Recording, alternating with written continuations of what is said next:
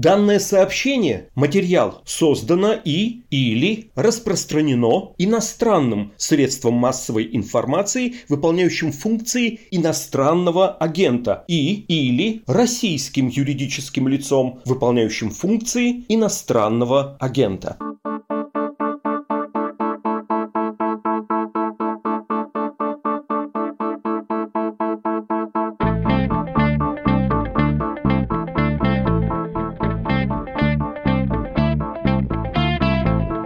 Здравствуйте, это «Что случилось?» Подкаст «Медузы» о новостях, которые долго остаются важными. У микрофона Владислав Горин. В сегодняшней теме сошлись многолетний арабо-израильский конфликт, чисто внутриполитические дела еврейского государства и мировая политика, а также почему-то Рамзан Кадыров. В чем вообще дело? В начале мая в Иерусалиме, надо уточнить, в Восточном Иерусалиме, в буквально библейских декорациях, где веками живут бок о бок мусульмане, евреи, христиане и армяне, у них свой отдельный квартал, произошло столкновение арабского населения населения с израильскими полицейскими. Потом был обмен ракетными ударами палестинских исламистов с израильской армией с жертвами среди гражданского населения. И все это, как водится на Ближнем Востоке, является узлом проблем, в котором туго связаны тысячелетние истории, включая горячий, как кровь 20 век, сама конфликтная структура государства Израиль, подразумевающая существование внутри страны автономии, люди, которые в большинстве своем не хотят жить в Израиле и настроены против остальной части страны. Ну и, конечно, сюда же впутана современная политика, куда без нее. Сейчас попробуем разобраться со всем этим клубком. Действовать будем по обычной схеме. Я спрашиваю, а знающий человек все отлично объясняет. Этот знающий, точнее знающая я, собеседница, востоковед, эксперт междисциплинарного центра в Герцилии Ксения Светлова. Нет, еще не начинаем. Нужно сказать два слова о «Медузе» и о том, как вы можете поддержать наше издание. Без этого теперь никуда. Видите ли, российское правительство решило, что большое независимое издание в России, то есть лично вам, не нужно. И если вы вдруг думаете иначе, если считаете, что у вас должно быть право читать или слушать «Медузу», ну или не читайте, не слушать, то, пожалуйста, поддержите нас на страничке supportmeduza.io и расскажите о нашей беде другим. В более счастливые времена мы и не подумали бы вас вас ни о чем подобном просить, но пора наступила совсем небеспечная. В общем, читайте, слушайте, смотрите с интересом, благодарите нас рублем. Ну или, повторюсь, не читайте, не смотрите и не слушайте, но поддержите, если вам важно само право выбирать. К теме выпуска.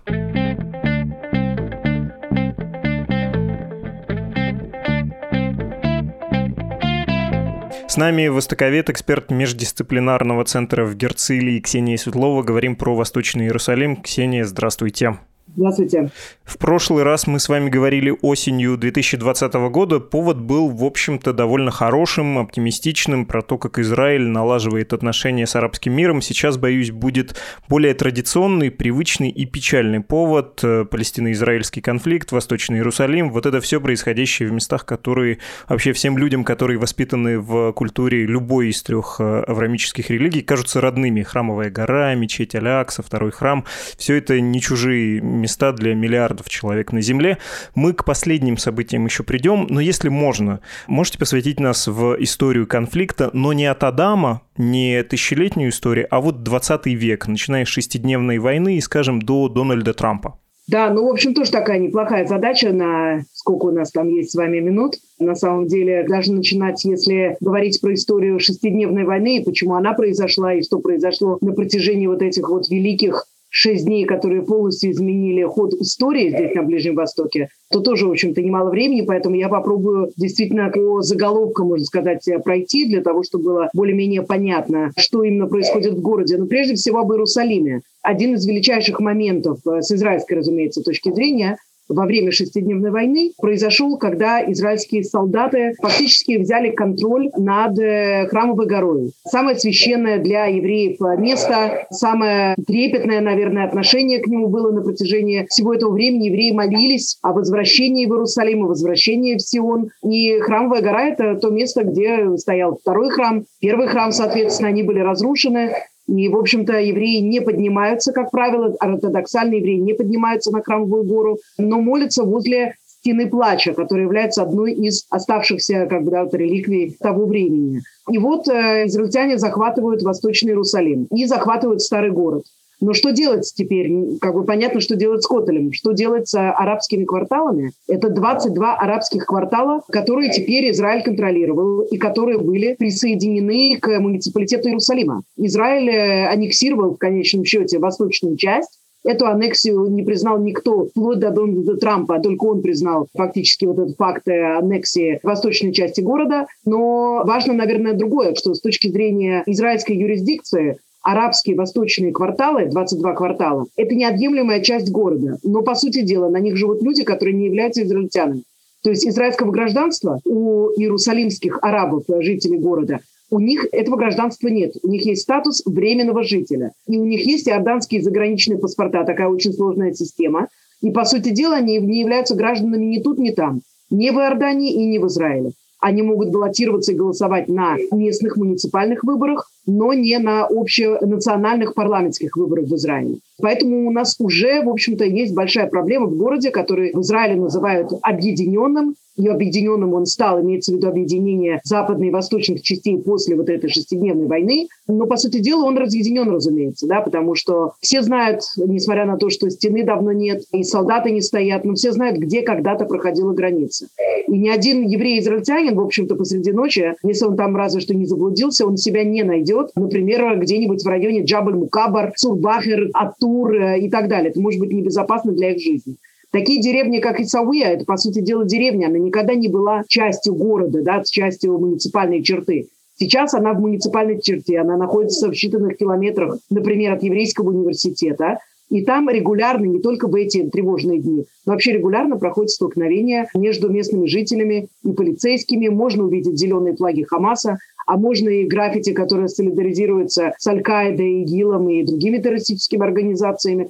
То есть город живет э, совершенно разной жизнью. Разная жизнь в восточной части и совершенно другая жизнь в западной его части, в еврейской части. И это все, конечно же, выходит э, наружу каждые несколько лет, иногда это через несколько месяцев, через э, напряженность, которая царит в самом священном месте для евреев и для мусульман. На иврите мы называем это место храмовая гора, Харабайт, а на арабском эта территория называется Аль-Харам Аш-Шариф, место, где находится мечеть Алакса, купол скалы, вот это и есть вот этот золотой купол, это не Алакса, это купол скалы. И когда там начинается столкновение по той или иной причине. А начаться они могут по многим разным причинам. И особенно напряженность, наверное, она накаляется во время вот этого вот священного месяца по Рамадан. Сейчас как раз он подходит к концу. И в этот раз то, что произошло, это то, что поводом для столкновения стала эвакуация палестинских жителей из их домов в Иерусалимском квартале в Восточном Иерусалиме под названием Чехджарах. Когда-то в этом районе также жили евреи до 1948 года. В результате войны за независимость эта часть отошла Иордании. Евреи были изгнаны из своих домов. А дома были отданы фактически палестинским семьям, которые, начиная с 50-х годов, там и жили. Если это звучит сложно, то да, это сложно для восприятия даже и израильтянам, которые живут вот в этих вот условиях конфликта. Говорить о том, что это стандартный какой-то конфликт э, в отношении владения там, домом, собственностью, real estate и так далее, было бы бессмысленно, конечно, потому что речь идет не только о доме, Речь идет о доме в Восточном Иерусалиме и о постоянной борьбе между еврейскими поселенцами, палестинскими националистами, палестинской автономией в целом, которая не имеет, кстати, власти никакой в Восточном Иерусалиме, не контролирует восточную часть города. И на этом фоне начались столкновения. Постепенно они дошли и до мечети Алякса. Дальше вы знаете, да, то есть дальше у нас произошло то, что произошло. Про актуальные столкновения, про актуальные события чуть позже хочу спросить. Обязательно хочу потом у вас уточнить по поводу резидентуры, по поводу статуса палестинских вот этих арабских иерусалимцев, но, пожалуй, в конце это лучше сделаем нашего разговора. Зафиксируем, что и месяц Рамадан, и еще День Иерусалима, связанные с присоединением Восточного Иерусалима, они были такими факторами, которые накалял обстановку.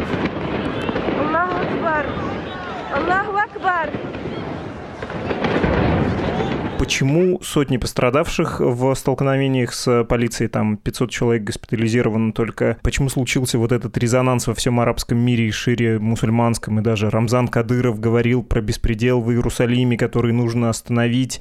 Почему в этот раз получилось так остро? Вы сказали про выселение нескольких семей, там это связано со строительным проектом, действительно, почему это так взорвалось? Ну, то есть это вопрос и про причины, и про повод. С поводом понятно, причины, почему так горячо? Ну, наверное, как бы тут наложилось несколько причин несколько проблем одна на другую, и поэтому был такой широкий резонанс. Столкновения не начались, собственно, в день Иерусалима. Столкновения между палестинцами, жителями Восточного Иерусалима и полицейскими начались еще двумя неделями ранее, вокруг некоторого конфликта по вопросу о проведении массовых мероприятий возле Шхемских ворот на входе в старый город Иерусалима. То есть, опять же, какая-то техническая вещь, которую, наверное, можно было предотвратить, если бы, может быть, полиция была более чутко настроена и более пыталась внять тем настроением, которые царят в восточной части это и ослабление в целом власти палестинской автономии на территориях, Западный берег. Он хоть и не связан на данный момент, так сказать, в государственном плане с Иерусалимом, но, конечно же, есть связь семейная, есть э, социальная, общественная связь семей, как бы кланов, э, представителей тех или иных э, структур. Это два.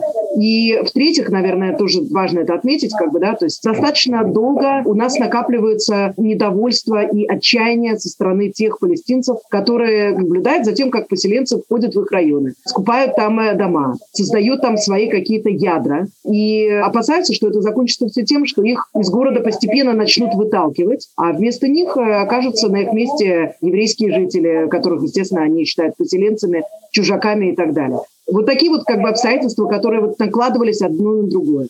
Плюс нужно не забывать о том, что в городе также действует Хамас палестинская террористическая организация. Она поднимает вот эти зеленые полотнища, зеленые флаги, и она на протяжении достаточно долгого времени пытается расшатать ситуацию в городе и привести к очередной интифаде. Интифада – это на арабском означает потрясение, столкновение. А для чего? Для того, чтобы прежде всего продвинуть свои собственные интересы. Обычно так в политике и бывает. Не все делается для какой-то высокой цели, а делается для того, чтобы преодолеть своих идеологических врагов, движение ПАД, Абумазана, Махмуда Аббаса, который находится у власти. И это им не удавалось сделать на протяжении последних 10 лет. Сейчас за счет нескольких факторов это рост этого отчаяния, ослабление власти и популярности другой палестинской партии, ПАД, и палестинской администрации, неаккуратные и неуклюжие действия израильской полиции, чрезмерная сила, которая была задействована в отношении демонстрантов еще до того, как начались нынешние столкновения. Это все привело вот к такому резонансу. Это израильско-палестинская сторона. А международная сторона, смотрите, Иерусалим – это священный город. И даже если палестинская тематика в целом начинает отодвигаться на второй план и меньше интересовать даже, в общем-то, арабскую общественность да, по отношению к тому, что происходит в Сирии, в Йемене, в Египте, в Ираке и так далее, то Иерусалим – это Иерусалим. Он никогда, все, что там происходит, не остается в его границах это всегда выплескивается таким вот мощным фонтаном. Я помню, что я писала статью, вот ровно в то время, когда подписывались аврамические соглашения, писала как раз вот об этом о том, а что произойдет, если вдруг начнется интифада, если вдруг начнутся столкновения вокруг Алякса. Ясно же, что это неминуемо. Если конфликт не решается между израильтянами и палестинцами, то раньше или позже будет еще один виток напряжения. Вот мы как раз дошли до этого витка, и мы видим, как те страны, которые, в общем-то, достаточно изменили свой подход к Израилю, и к палестинцам тоже. Тем не менее, они реагируют достаточно остро и осуждают, э, и кто-то там угрожает уже сейчас, может быть, понизить уровень представительства своего в Израиле и так далее. И это происходит как раз на фоне того, что они не могут пренебречь тем, что происходит в Иерусалиме. Это показывают на всех совершенно арабских телеканалах. Аль-Джазира, Аль-Арабия ведут прямые эфиры, 24-часовые эфиры. Уже неделю, уже свыше недели ведут из Иерусалима прямые эфиры. Это единственная тема, которая сейчас обсуждается в арабском мире. И поэтому ожидать, что на нее не будет реакции, было бы как минимум наивно. Не столь Газа, не столь города, которые попадают под ракетный обстрел в Израиле, в Аждоде и Ашкелоне, волнуют и сильных мира сего, и президента Байдена, и руководство Евросоюза, которое, конечно же, тоже все они сейчас обеспокоены этой ситуацией, выражают эту обеспокоенность, как то, что происходит в Иерусалиме. Потому что это взрывоопасное место. Потому что это действительно это просто как бочка с порохом, которая в любой момент может залететь э, на воздух. Вы сказали про сектор Газа. Это от Иерусалима немножко далеко. Если смотреть на карту, то Иерусалим будет на юго-востоке, а сектор Газа – это юго-запад. И оттуда Хамас, вы упоминали, это движение, которое в Израиле и многих странах Запада признано террористическим, но не в России. Было порядка 300 ракет э, выпущено по израильским городам. Отчасти сработала система защиты противоракетной израильская, и вот можно послушать, как это звучит. No, no.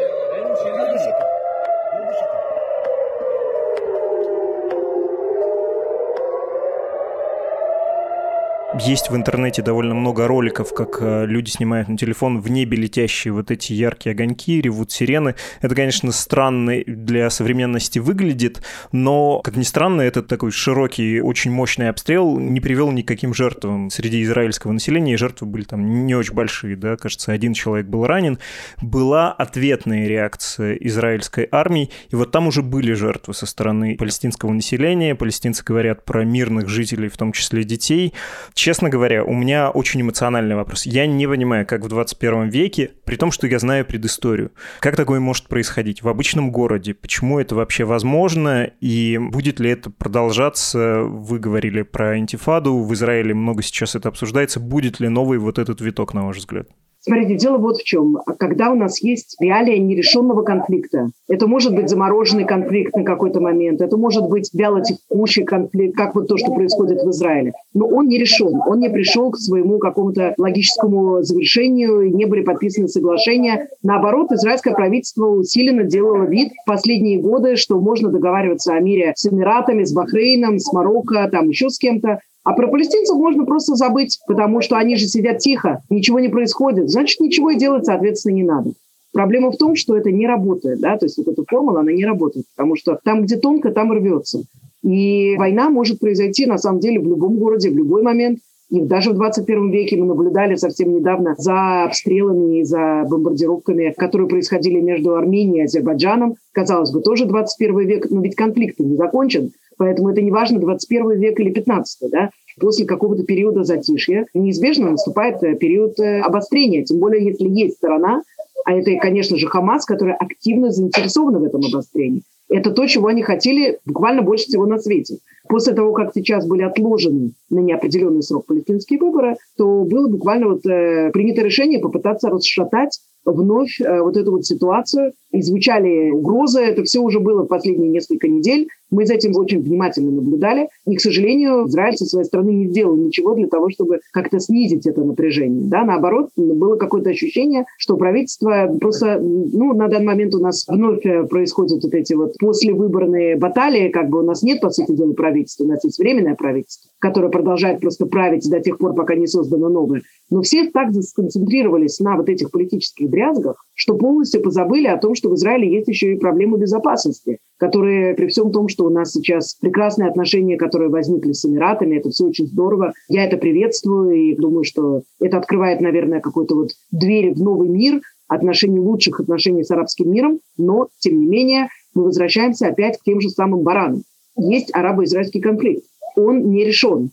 Иерусалим – это его нервный узел, наверное, да, поэтому что бы ни произошло в Иерусалиме, можно там, не знаю, там одного человека выселить из одной комнаты, и начнется вот то, что начинается в данный момент.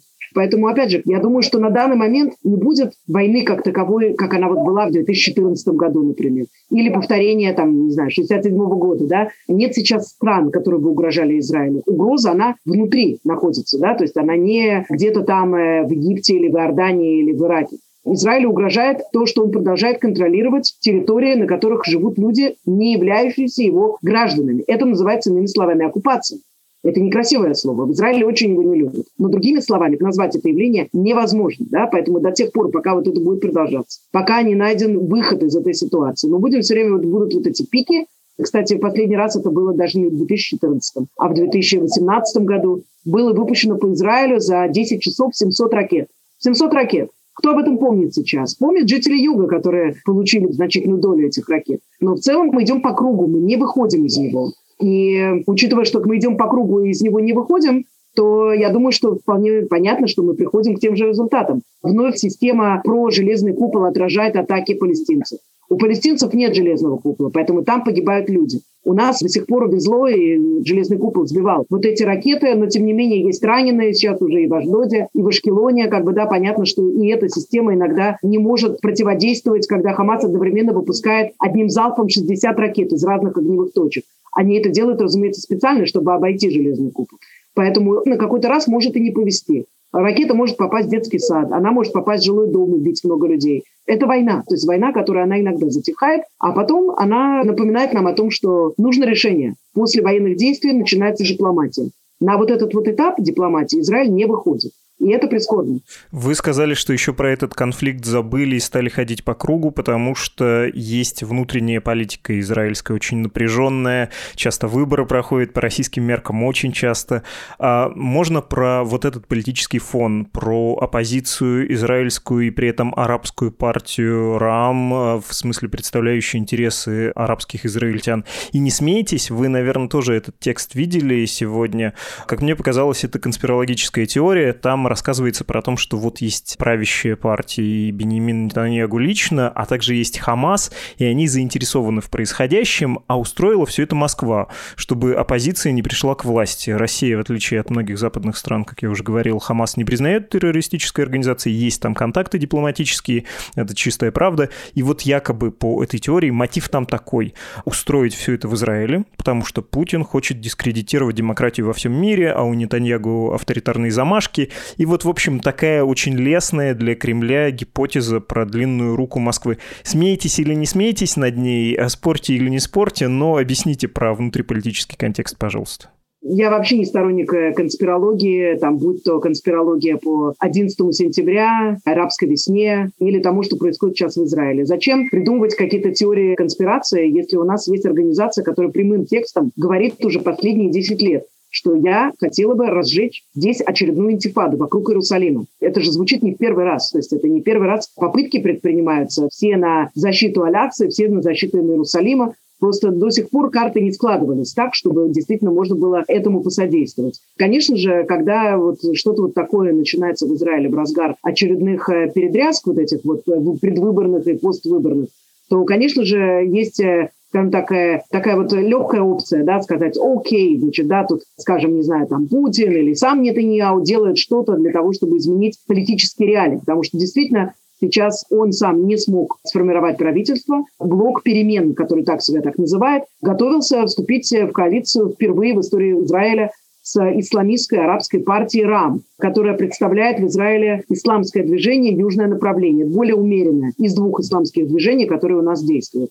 И на данный момент эти переговоры, конечно же, прекратились. Они были заморожены. И партии РАМ сказали, что они сейчас не могут э, никакие переговоры вести, пока ведется война как бы против их народа. И фактически как бы этот конфликт обнажил все потенциальные разногласия, которые могут возникнуть между членами этой коалиции в том случае, если она возникнет.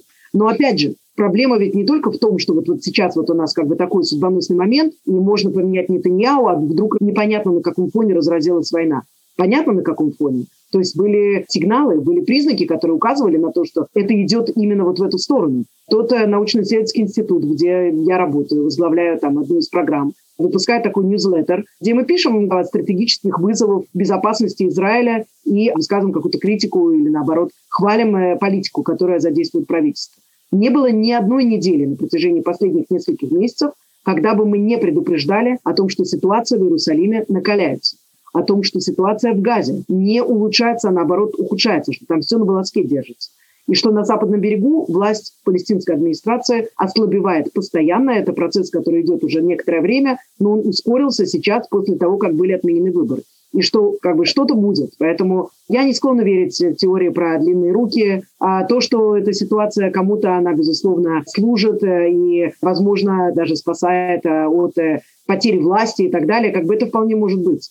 То, что эта власть, возможно, не делает все возможное для того, чтобы предотвратить эскалацию, тоже может быть. Да? То есть мы сейчас находимся в самом начале, еще трудно делать какие-то такие солидные выводы. Но были предпосылки, очевидные предпосылки. И любое правительство, которое будет создано, я надеюсь, что когда-то все-таки у нас появится правительство, потому что два года мы уже живем в ненормальной ситуации, когда мы просто вот идем от выборов к выборам, а страна ведь э, не ждет. То есть есть законы, которые нужно принимать, Кнессет бездействует, все простаивает, как бы это не нормальная ситуация. У палестинцев слишком мало выборов, а у нас слишком много выборов. Как-то так получается, неравномерно. Но когда-нибудь, когда правительство все-таки появится, ему придется, конечно же, вновь заниматься поиском решений для арабо-израильского конфликта. Нельзя будет просто вновь его отставить в сторону и сказать, знаете, сейчас мы занимаемся экономикой, а вот завтра мы будем заниматься туризмом там, или еще чем-то. Потому что в Израиле все взаимосвязано. Сейчас, когда мы фактически победили коронавирус, у нас тут самый вот низкий сейчас уровень заболеваемости и так далее, и Израиль уже было ждал э, туристов и так далее. Ну так вот, теперь они не приедут из-за того, что у нас околовоенная ситуация возникла, да, поэтому это все взаимосвязано, и вот таким образом конфликт напоминает о себе. Я не исчез, я все еще тут, придется мной заниматься, какие бы партии не пришли к власти в Израиле. Я просто хочу сказать, что за последние лет, скажем, 20, которые прошли после начала второй палестинской интифады, которая тоже носила имя Алякса, интифада Алякса, скажем так, гораздо меньше израильтян верят в то, что можно найти мирное решение этому конфликту. То есть политикам придется работать гораздо тяжелее для того, чтобы, во-первых, действительно найти решение, а во-вторых, уговорить своих избирателей в том, что это и есть правильное решение и что нужно делать именно так. Про нервный узел, как вы сказали, вот этого израильско-палестинского конфликта. Насчет Восточного Иерусалима. Что старый город собой представляет сейчас? И я понимаю, что со времен крестовых походов или там, если угодно, Рима или еще даже раньше на Ближнем Востоке и конкретно в Иерусалиме все непросто, но все-таки, если с точки зрения официального Израиля Иерусалим единый и неделимый, если там есть большое количество неграждан с резидентским гражданским да, статусом, но они формально могут стать гражданами Израиля, разве это не сравнительно легкий способ решения вот конкретной иерусалимской проблемы, кусочка вот этого большого конфликта, но очень важного кусочка? Изначально с 1967 года, когда было принято решение между Израилем и Иорданией, Организацией Объединенных Наций о предоставлении жителям Восточного Иерусалима особого статуса, то, конечно же, была, как бы сказать, оставлена возможность для того, чтобы они могли пройти процесс натурализации и стать гражданами. Огромное большинство выбрало не становиться гражданами. То есть заставить их формально это сделать невозможно. Они не граждане. И последние 20 лет уже после интифады тут уже как бы началась как другая политика, которую проводил Израиль по отношению этого вопроса. Те, кто хотел получить гражданство, столкнулись с непреодолимыми трудностями. Поэтому почему, в общем-то, такой вопрос? Потому что, конечно же, это повлияет на демографический баланс. И я могу, например, сказать, что вот я сравнивала данные сейчас к Дню Иерусалима. Я могу вам сказать, что в 1980 году в городе проживало около 25% арабов-палестинцев, а сейчас это 38% арабов-палестинцев. Да? Поэтому многие считают в Израиле, что решение проблемы оно не может заключаться в том, что ты просто берешь и предоставляешь возможность натурализации палестинским арабам по многим причинам, потому что, во-первых, демография, а во-вторых, потому что на Восточный Иерусалим претендует палестинская автономия, которая сейчас неофициальная столица ее – это Рамала. И, опять же, согласно всем формулам, которые до сих пор говорили о возможности создания палестинского государства, всегда упоминалось, что столицей этого государства будет Восточный Иерусалим. И этот принцип поддерживает Европа, и этот принцип официально до Трампа и после Трампа его поддерживают Соединенные Штаты и, безусловно, арабские страны. Поэтому любые изменения статуса КВО в Иерусалиме, даже на уровне эвакуации кого-то там из дома по решению суда, это чревато очень серьезными последствиями для региона в целом, не только для Иерусалима. Чертовски все сложно. Спасибо вам большое, Ксения Светлова. Обязательно подпишитесь на телеграм-канал Ксении, он называется «Восточный синдром». Спасибо, до свидания. Спасибо большое, до свидания.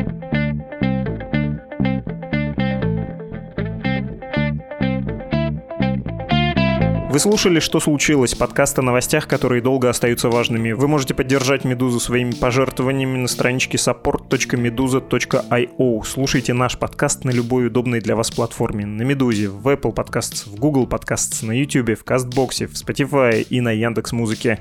Всюду, где можно оставить комментарий или лайк, сделайте это, пожалуйста. Это помогает росту нашей аудитории. И совсем неплохо будет, если вы поделитесь у себя в соцсетях ссылкой на этот эпизод. Это тоже очень нам поможет. Ваш ваше внимание — это тоже валюта. Для личных сообщений в редакцию по-прежнему существует email подкаст собакамедуза.io и telegram Медуза Loves You. До свидания.